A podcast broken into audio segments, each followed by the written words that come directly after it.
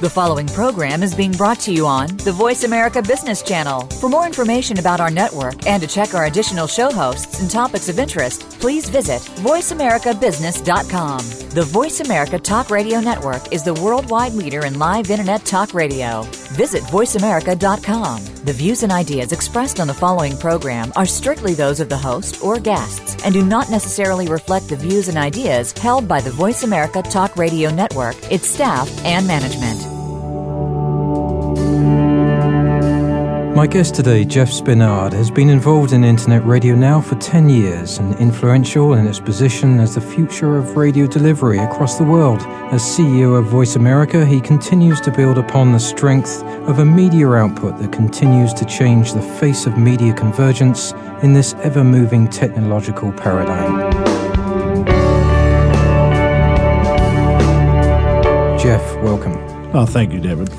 It's a pleasure to have you on the show. Well, thank you. And- it's a pleasure to be here. And as uh, uh, as the backbone behind my uh, my program, which has been a splendid um, success story in such a short time, Yes, it has. of which I am so grateful.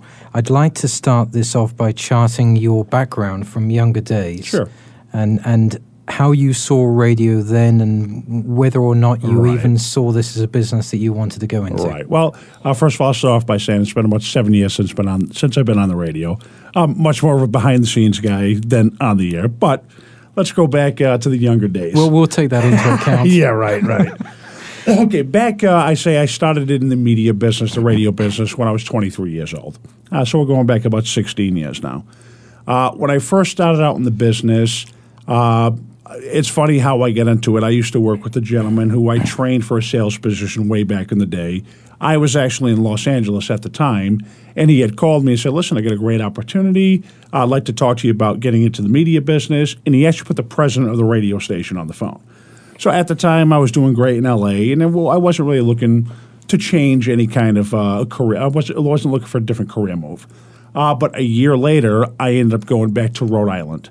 Uh, the station I initially started working for was a 50,000 watt talk station in uh, southern New England. Uh, I started there. I learned the ropes. Started off as an executive producer, mainly working with it was a brokered radio model. So what we would do is we would contact potential uh, hosts around uh, the central location. Uh, we would bring them to the to the studios. We would teach them how to do a show. We would work with them all the way through from start to finish to try and build something that they were going to be able to expand upon. I would say I didn't really have a full a full knowledge of what I wanted to accomplish uh, with the actual hosts themselves. I would say it probably took about a year before it went beyond just a quote unquote uh, sales career. Uh, this is the, the point where I actually became a true executive producer. Uh, what I started thinking about is okay, what can we do to make this a reality? So at the time, myself and my brother was actually working at the station at the same time. We collaborated, we got together and said, okay, what can we do to make this a better opportunity for the people we work with? So what we did is we created uh, a whole new a whole new way to operate a broken radio uh, uh, network. So we worked with the host. We actually helped them. We called other. We got them involved in working with syndicating their show to other to other stations to build on what they had. The whole concept of hosting a radio show, especially because we're not a cookie cutter format with your uh, Rush Limbaughs or your G. Gordon Liddy's, you know, the, the regular cookie cutter format. We had a an opportunity that didn't exist uh, for most people. So we would work with them to get the show out there. So we rearranged the way the operation was working. So we created uh, a scenario where people had a platform where they can build on relationships. They can open up the door to other potential clients out there. Just build a platform or a soapbox that would take them to the next step. So that lasted. Uh, I was with that station. It was WALE Radio for about four years. Uh, then the owner of the network, after we had changed the operation, became very successful in the business. Uh, the owner ended up buying the station in Phoenix, Arizona. Can you just going back for one second? Can I interrupt? Sure. What is the definition of broken radio? Uh, brokered radio. Basically, that's a model where uh, the hosts or sponsors will pay for the time to do a show. Okay. Okay. So that's the model we work with, which is still kind of the model we work with today. But again, there's evolution in the business. So going back, uh, the owner at that point bought a radio station in Phoenix, Arizona. At that time, I had already had four years under my belt, was very good at my position, could work with executive producers and teach them how to do the show, and actually create a mindset for them where they understood what we were trying to accomplish. So I ended up moving out to Phoenix. Uh, we packed up the radio station. Corporate office was now in Phoenix, Arizona. Uh, came out here and I was responsible to train all of the executive producers that came aboard. We were starting a new station in a different city uh, and we were expanding on the on the programming we had already. So the good news is now the hosts that were with us in Southern New England had the opportunity to syndicate their show also to Phoenix, Arizona. So now we're covering two two two markets. Phoenix being a more of a major metro. Uh, Providence was maybe 32nd in the uh, in the the market uh, uh, scale, whereas Arizona at the time was 15 which if you understand radio, it, it's a good it's good presence in the market. Market 15 and 37, and, and there's about 240 markets in the country. So they were both excellent uh, stations to be on.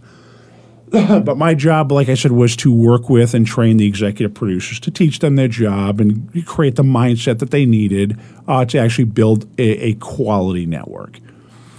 Uh, I would say probably in '95, I had met. Uh, it's funny. Uh, one of the one of the girls that programmed uh, a music station that at the time was known as Boombox Radio. Uh, parent company was SurfNet Media. I met the, the the woman. She came in. She worked for the station. Uh, we discussed.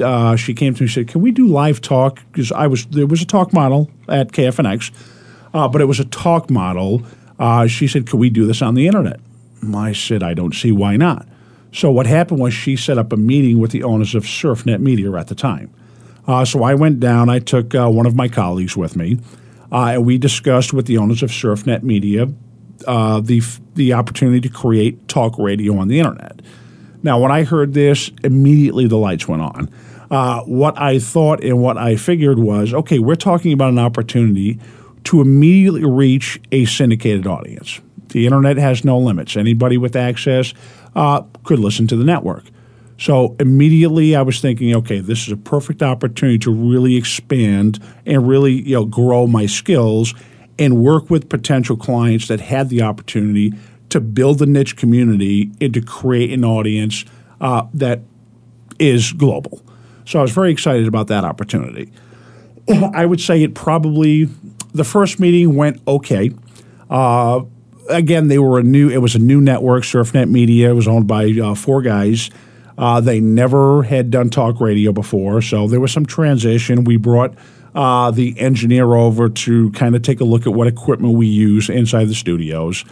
Uh, he came back. They hooked everything up, uh, made sure they had engineers, board operators. It was a very skeleton crew. but it took about two months before I went over uh, to actually start with uh, with Voice America.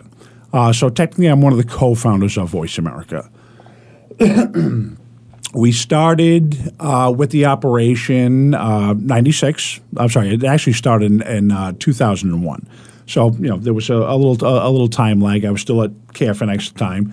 Actually went over and started Voice America in late '99, early 2000. Uh, it took roughly about a year and a half to build any kind of solid format. I would work with some of the people I worked with previous that did shows on KFNX or WALE. Uh, they came over, started doing the shows with us. Now, in 2000, uh, internet radio was probably uh, before its time.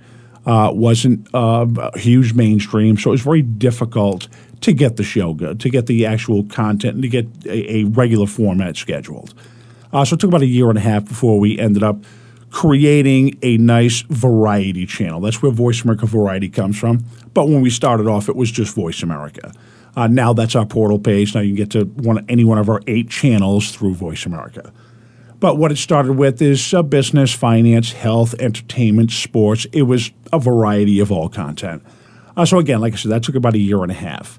Uh, shortly thereafter, we decided, okay, we're in a position where let's grow the channel, let's grow the network. Uh, I wanted different channels, I wanted them genre based. So what we did was we launched the business channel. Uh, business channel was a nice channel to launch simply because we had a great partnership uh, with the American Cities Business Journals.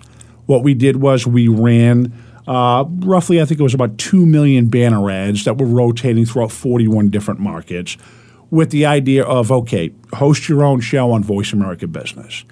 Now, what that was designed for was to have people call us to inquire, okay, how do I host my own show?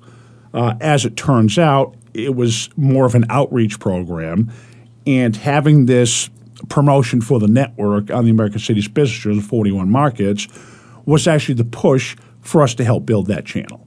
Uh, that channel we had established probably in about a year. Uh, shortly thereafter, now we have the health channel. We launched the health channel was probably the fastest growing channel that we had. Uh, there's a lot of different varieties uh, in the health field. You've got your naturopaths, you've got the homeopaths, you've got your general doctors, you've got your specialists. So it was actually a, a genre that was very easy to work with and very easy to bring quality content. Everybody wants to know about health, nutrition, you know how to, you know how to stay young, everything. So it was very easy for us to actually build that build that channel. Okay, shortly thereafter, uh, with the help of Mr. Randall Libero, which I believe you know very well, uh, we were able to launch the Seventh Wave channel. Okay, and that was actually one of the, that was a, a, a, a quickly grown channel as well, uh, and it happens to remain one of our strongest channels. Voice America Variety being the strongest, Seventh Wave being number two on the network. Okay, so so in this initial period, especially if you look back at 2000 people were still struggling with computers, let alone oh, yeah. what else. Yep. What were the main challenges? Because uh, I don't know about here, but back in the UK, mm-hmm. Radio was beginning to diminish as a media outlet probably mm. by the late 80s uh, in favor of television. Mm-hmm. Okay, so because when I was a kid, I don't know about you, but when I was a kid back in the 60s and 70s, everything was, you know, dad would wake up in the morning, the, right. the Roberts radio would be switched on, and you'd be listening to all the BBC all sure, day long sure. on the radio. People don't do that now mm-hmm. uh, because people want a quick fix. Right, right. And then there was the television, and I'm not sure that television is even popular mm-hmm. now. So in that period, let's go from 2000 to say 2004. Mm-hmm. What's the main challenges of actually getting people to even listen to radio on their computer? Well, well, like I said, it, it, we were probably ahead of our time. Uh, it was very challenging to build any kind of audience whatsoever. But like I said, with certain marketing outreach, so I guess the, the primary reach to, to gather and to build an audience was through the hosts themselves. At the time, we probably had maybe 40 to 60 hosts that were doing shows with us. So the primary outreach was creating what we call an e-postcard, which is designed specifically for a show. So it would have okay, who the who the host is, who the guest is going to be for that week, a little description of the show. That was put together, given to the host themselves. excuse me, and they can go ahead and they can distribute that to their database like I said, it was it was we were way ahead of uh, ahead of our time. We are actually the pioneers in live talk. Do you, do Nobody you, was doing it before we did. Do you think that even today that still may be the case? Uh, and until you until you have you get to the point where mm-hmm. people are literally carrying around a box in their sure uh, well, I guess they are now, where they, they can now, plug right. it into the Bluetooth into the car, mm-hmm. and instead of turning the radio on, they can plug this thing and they can listen to internet radio. Mm-hmm. Have we finally reached the point now where this whole media delivery is is at a point where it's going to actually flip and work? Uh, I think at this point we are now entering the era where yes, this is the way to go. Uh, there are more and more. There's about 78 million people on a monthly basis uh, that are tuning into radio broadcasting, and that number is jumping significantly on a month to month basis. Uh, we sit in a position right now where, with the marketing strategies that we have in place, uh, you know, uh, cellular phone access, smartphones, uh, devices that are designed specifically to pick up internet radio. Uh, there's a lot in place right now that is making uh, World Talk Radio Voice America a very uh, uh, a great place to come to and, and easily accessible. Uh, so with again, with the marketing strategy we have, the whole goal for 2010 is to really make Voice America a household name. The, and, and not wishing to keep going back, but one major question is when you first started this, and I and I'm thinking that you probably started uh, the concept in the middle 90s. Did you think about using both uh, terrestrial radio and internet radio at the beginning to enhance each other, or did you just say, no, I'm going to go straight into internet radio? When I first started this, it was straight internet radio. Uh, have I dabbled in the syndication to terrestrial radio? Yes, I have.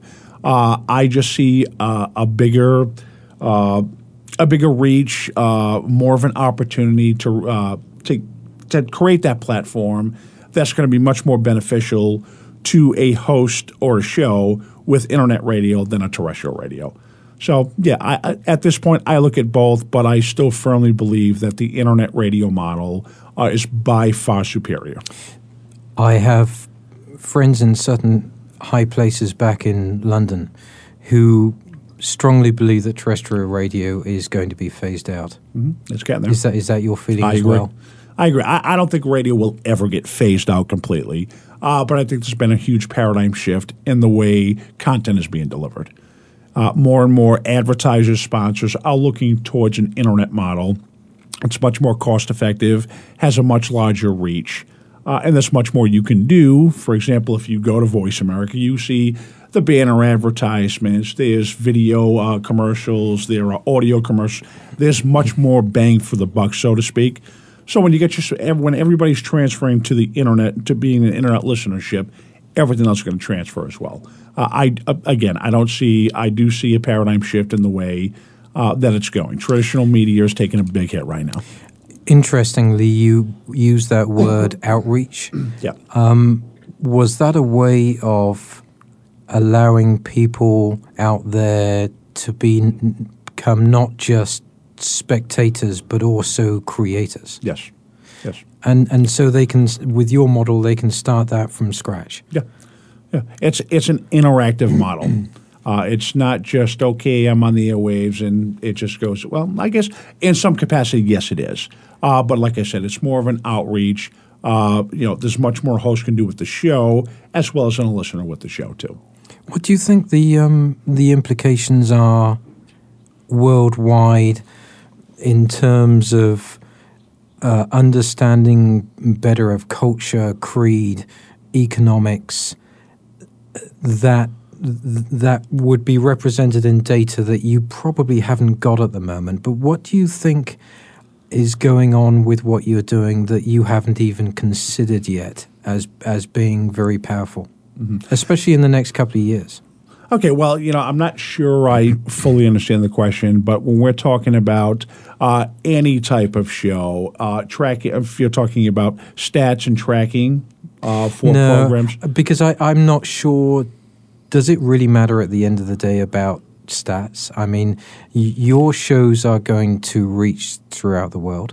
That has to have a huge implication on educating people all over Right, the world right. through what you're doing Right. that you cannot do with terrestrial radio. you know what, cannot we'll- do with television. Right. When you're ta- the, the the great part about what we do is we are able to work with so many different professionals, so many different industries that it basically comes down to community community base. Uh, when people do a show, uh, they create a niche. They build a community audience. So the educational factors, the outreach, uh, because we can reach the world and target certain markets, target certain demographics, target certain niches, uh, we're able to help uh, that host build the show. Understand? I say a lot the host, the host, because my position and what I do is I build programming. I work with clients uh, who are hosts on a daily basis. Uh, audience is definitely a huge factor in what we do, but working with each individual host to build that niche community uh, is what we're all about. What um, what would you say generally, looking at all your hosts, are the types of programs that they're producing and, and the frequency of programs that they're that they're producing? I mean, are they once a month or once every two Okay, weeks? yeah. Now the way we work it is a majority of my hosts will do a one hour a week segment. Uh, I do have hosts that might do five days a week. I've got hosts that do three hours a week, but I would say a majority of the of the hosts that we work with uh, will do a one hour a week segment. I guess for those who want to do five programs a week, you send them to the local evaluation hospital. Oh yeah, right, for right. treatment. Exactly right. Evaluate yourself first, then come back to me. Right. but yeah, so an hour a week is the general uh, general run that we do with the show. Now, again, if the show goes well, I mean, I have clients that do. Uh, they start off on a 13 week pilot series. Uh, we're establishing whether or not it's a good fit. Uh, if the show goes well, we're getting good feedback. Uh, we'll talk about uh, renewing the show, possibly in a longer term. Maybe it's an annual contract. Maybe we're moving the show up to two hours a week. But we're we're feeling each other out in the initial pilot se- pilot series. So once that's done, and once we figure out, okay, yes, we can work together, we can build and grow the show, we'll move forward on that. Uh, for those who are more technologically minded, and, and I think that both, neither of us want to go too far down no, this road, but how do your programs uh, uh, become guaranteed of, of, of having listeners abroad? Do you have servers uh, throughout the world on different continents? How does that work? Yeah, I work with a CDN network, which is a content delivery network called Highwinds. Uh, so they will give me uh, the back end uh, statistics on you know what shows are doing what and where listeners are coming from. Uh, what I do is I have my vice president of broadcast operations oversees that entire process. So once a month, we'll gather the stats and the numbers, and we'll see who's doing well, what archives are being listened to, uh, who's listening to live shows, where they're coming from. Uh, if it's growing, we'll we'll break up the stats, and that allows us to work with the host moving forward down the road. What are the um, greatest wins that you've had in the last couple of years? What do you think the the greatest moves forward that you've seen occur? okay, that's uh, that's a tough tough question. Now, there's been a lot of uh, a lot of different wins, so to speak. Uh, I would have to say one of the biggest wins, and unfortunately, this is this is coming now.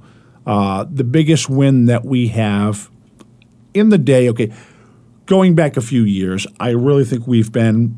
It's been kind of a, a foot on the chest, so to speak, uh, to grow the operation. Uh, there are a lot of things that have been good in the fact that we've been able to upgrade some of the marketing.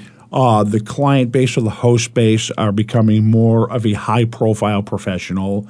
The outreach is is is getting easier because the the clientele or the host base that we have have big databases where they're able to spread you know uh, the Voice America name and bring more listeners more listeners to the table.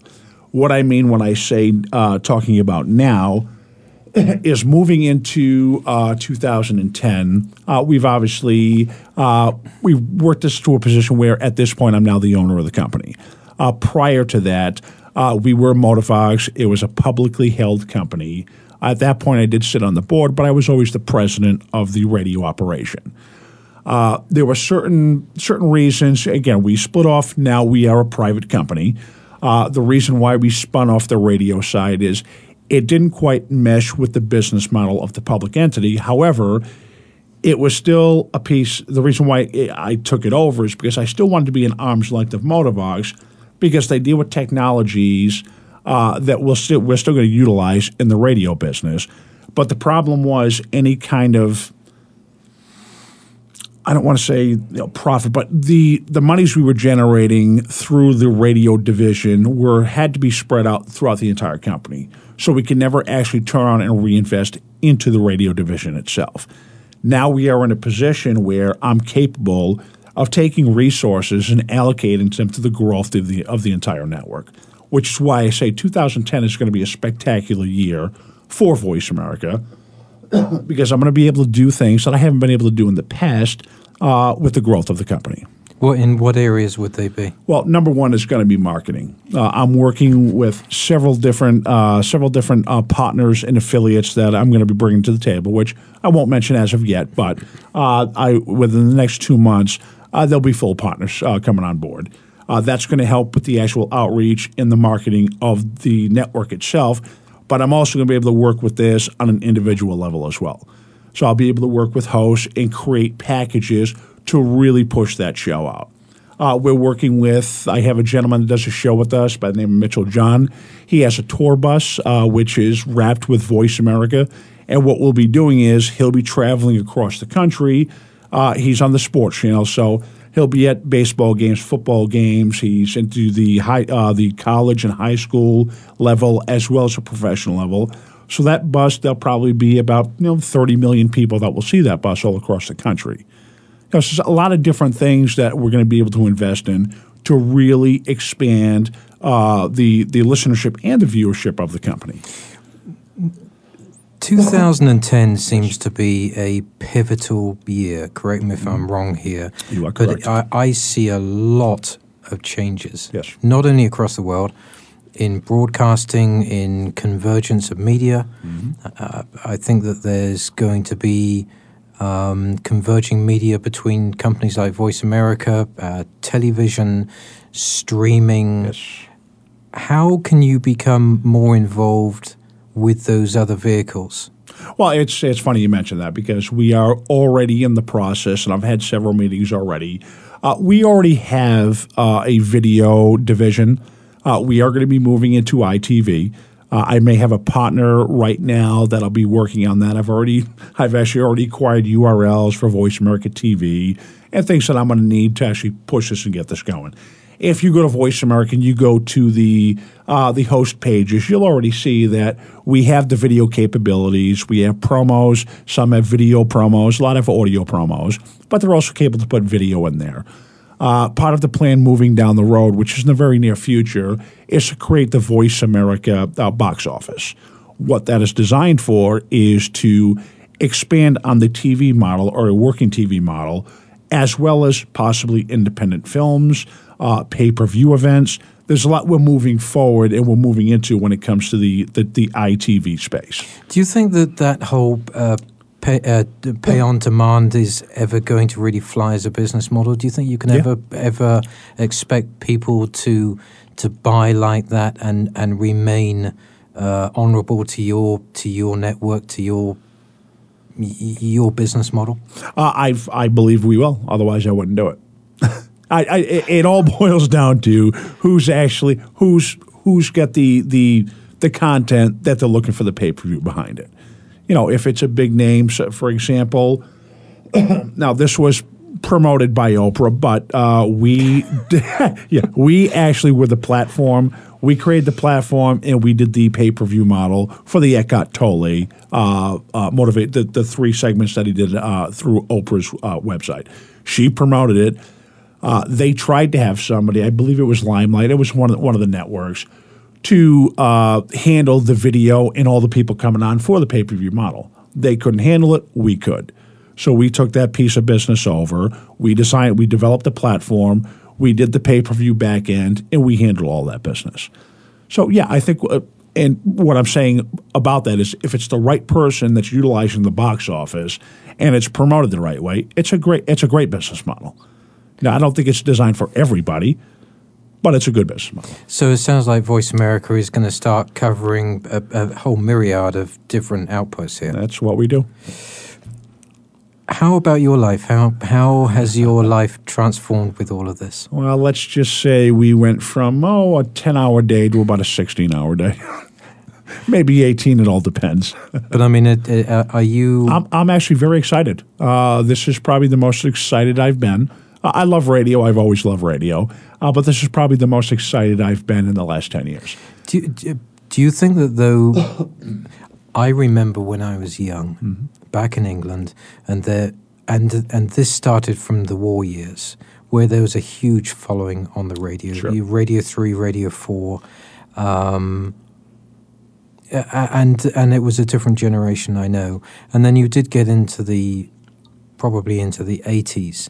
And there's no doubt about it. And my friend uh, Ian Burnside, who's on the program this week, who's a Radio 3 presenter himself, he's saying, he's saying they're having great difficulty in getting retention on, on radio, especially terrestrial radio, which is, I guess, why they're m- moving into. Uh, into internet, um, which is what they've been talking to me about Sure. how how can we change the the current generation? I'm talking about the, the youngsters Right. into wanting to be immersed in radio for its intellectual delivery. Is there anything that we can do to change their mindsets? Well, I, I, I believe it's kind of a uh, the younger generation. It's it's very mixed. A lot of the kids, you know, they can be more of an educated uh, uh talk show listener type. Um, it, it's it's what it, it's all about the programming. It's about the content of the show. If we have something that's reaching the younger generation, then yes, they're going to come over. They're going to listen to the show. Again, content is king when it comes to anything terrestrial, internet, television. Content is king. That's what builds your audience. So if you cater to the, the younger generation, you create programs around that, then you're going to bring them over. You know, and you mentioned about you know terrestrial, you know, hurting in it, in its in its listenership. The bottom line is we're in an on-demand world. Uh, that's what we do. We're an on-demand network. Uh, we have a good live listenership, but we have hundreds of thousands of people coming every single every single month to listen to content that they weren't home at three o'clock in the afternoon to listen to. Mm-hmm. So on demand is one of the main reasons why there's so much listenership that's moving over to the internet distribution model. Is that uh, is that one of the, the greater benefits with what you do? Is providing that that archive area it's to a the huge, business? It's, it is a huge benefit. Uh, the fact that we have the live capabilities, uh, again, it's just it, it's just like listening to terrestrial radio, uh, except you know it's more of an interactive experience. Uh, you know, you're driving down there, you listen to the show. Okay, oh no, I don't have a pen handy. I can't write this number down. But here, you know, it doesn't matter when you want to listen to the show.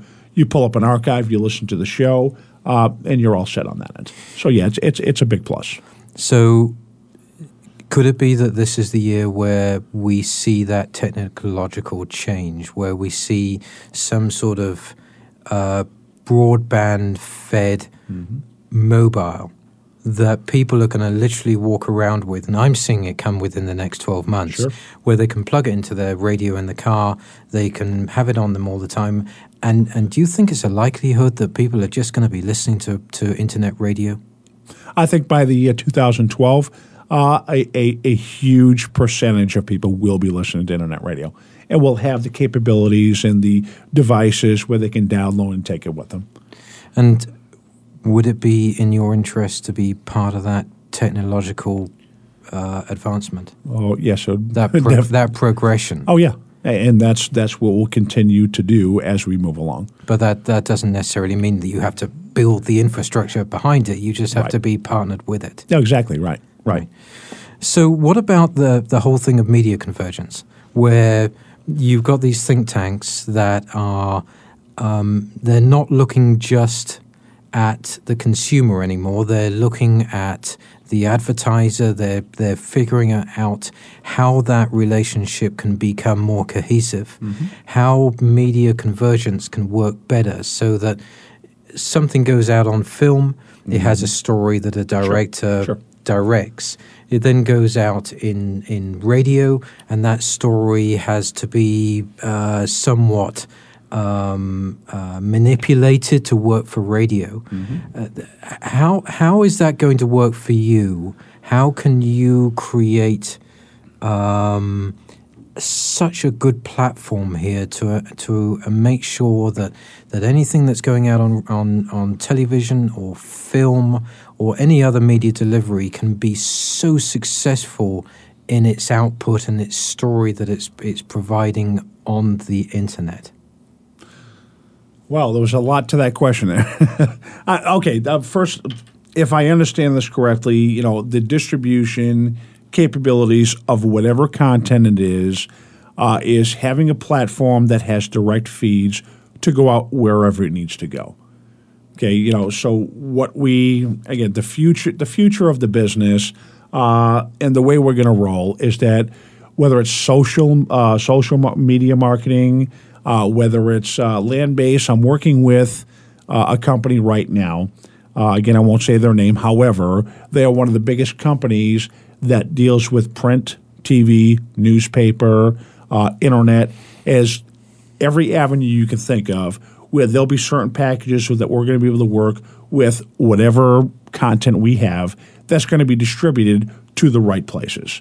So it, it's all about taking the content and making sure it's getting out to the right audience and the niche demographic that that content is is put together for. Yeah, because I, I guess one of the most important things is to ensure that, take for example, Avatar. Sure.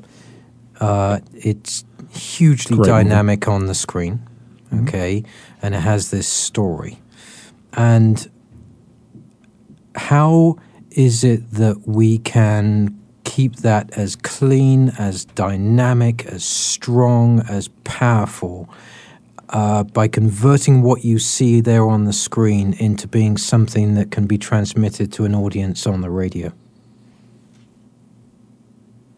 Okay, yeah. How can you convert? I guess it? it's a, Well, I guess it's yeah. a creative question. Oh, it, it It's a re- it really creative question. You know how how can you make sure that the story is as strong on the screen as it is on the radio? Well, I think that has to do with uh, guys like you and Randall getting behind the mic and actually, you know, converting it over. throwing it back at yourself. Oh, pretty much. I mean, it all depends on who's sitting behind the mic and who can actually make the conversion uh, and keep it uh, quality. Do you know the reason I asked that? No. Is because I think one of the, and I'm uh, wrong or right, but I come from, I've been on BBC Radio Sure, for years sure. and years and years.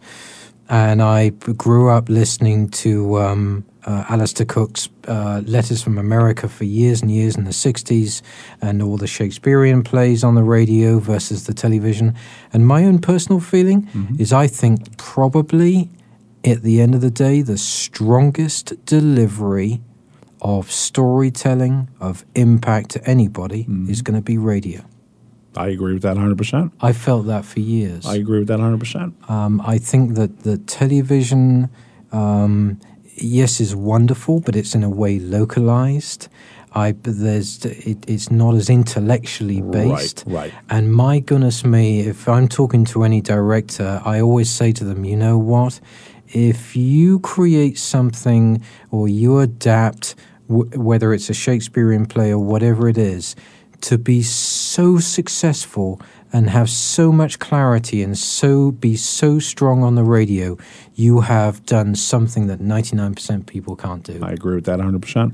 because the, for especially for kids to get such a strong sense of immersion on radio, you you got to be good to do that. Mm-hmm. Absolutely. So I think what you're saying, in a way, that is very much down to the the presenter of the That's radio exactly program. what it's about. Exactly. How do you um, what is so impressive to me uh, looking at Voice America? And you know, I've come into this as being uh, established in the industry for 600 years, uh, but I still look at what you do and I, I like it because what you're trying to do is encourage spectators to actually do it themselves.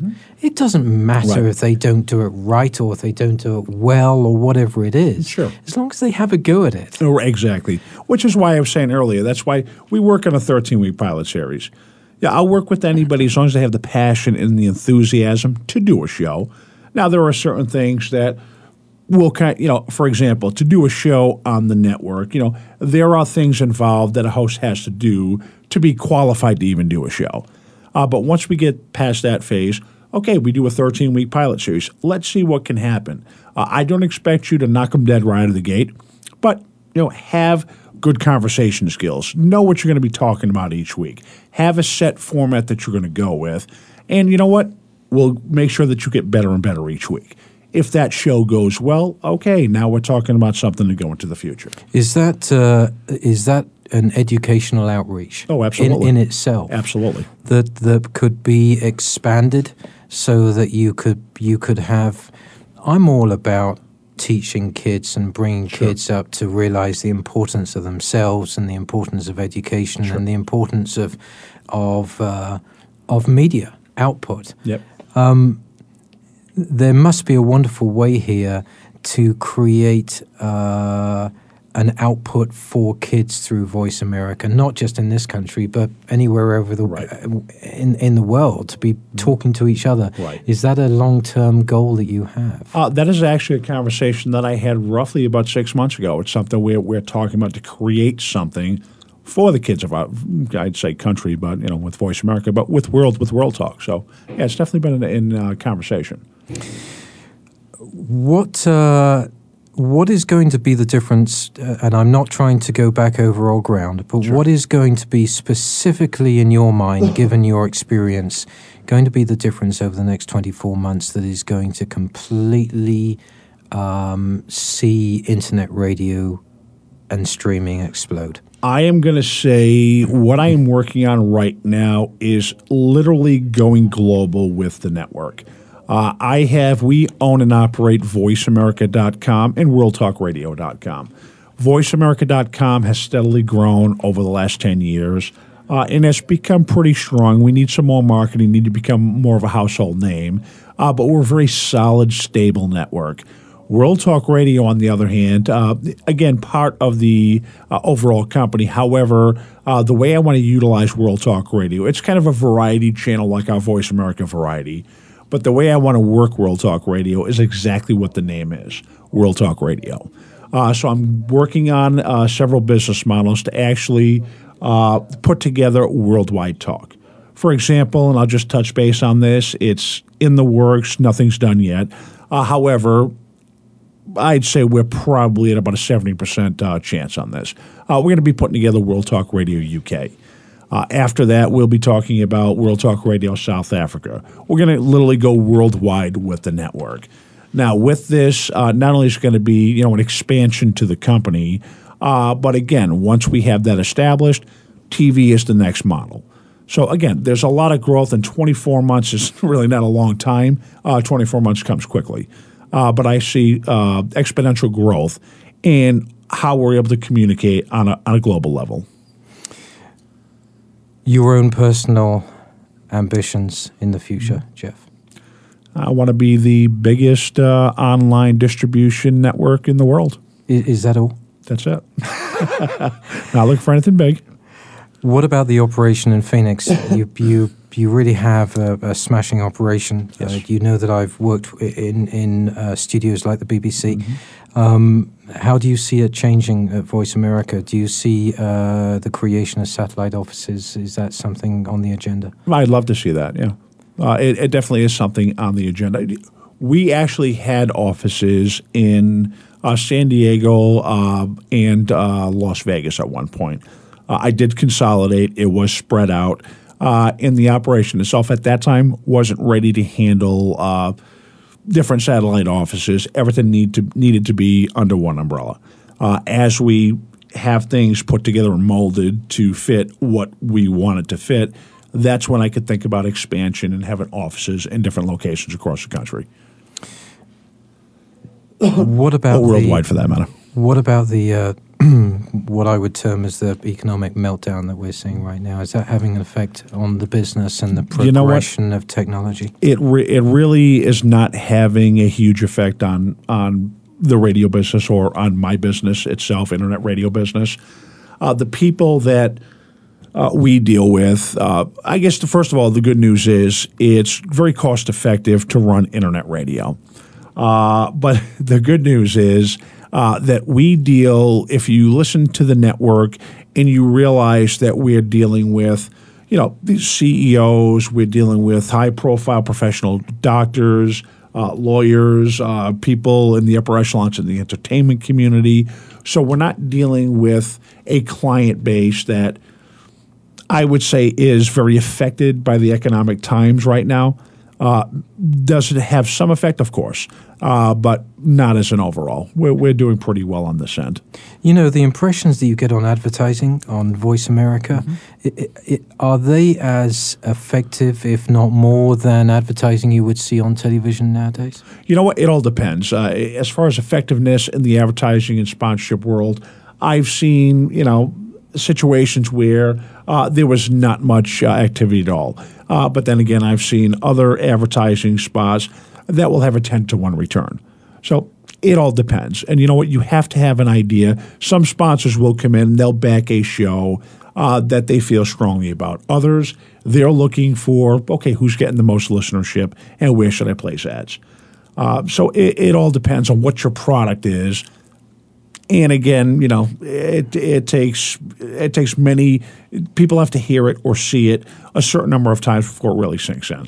Is that where your advertising will change when you start streaming video more? Uh, well, actually, it's changing more now. Uh, yes, when we have the streaming uh, active, then yes, we'll we'll go after the streaming advertising. But right now, we're getting into a position, and this is where the last three or four years has come into play. Uh, our numbers and our consistency has grown. So we're actually stepping into an arena now where we're going to be able to uh, work with many more advertisers and sponsors based on the traction we get from the network. In your final words about Voice America, would you like to just um, let the listener know um, what what the listener and what we all have to look forward to with Voice America over the next twelve months? Okay. Well, what I'd say we have to look forward to is uh, higher quality content. Uh, uh, the, TV model that we're implementing. Uh, I, I, would have to say, you know, those are the two major things that we can look forward to.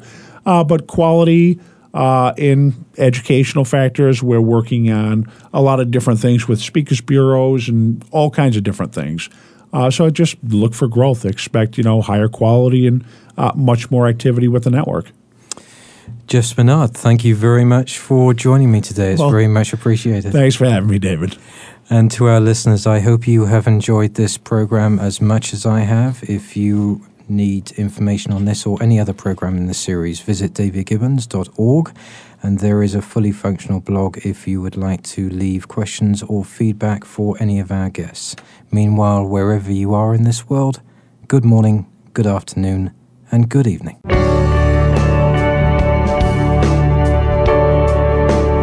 David Gibbons in Discussion welcomes listeners' comments and viewpoints at its blog at davidgibbons.org. This programming is supported by organizations and firms in the private and public sectors.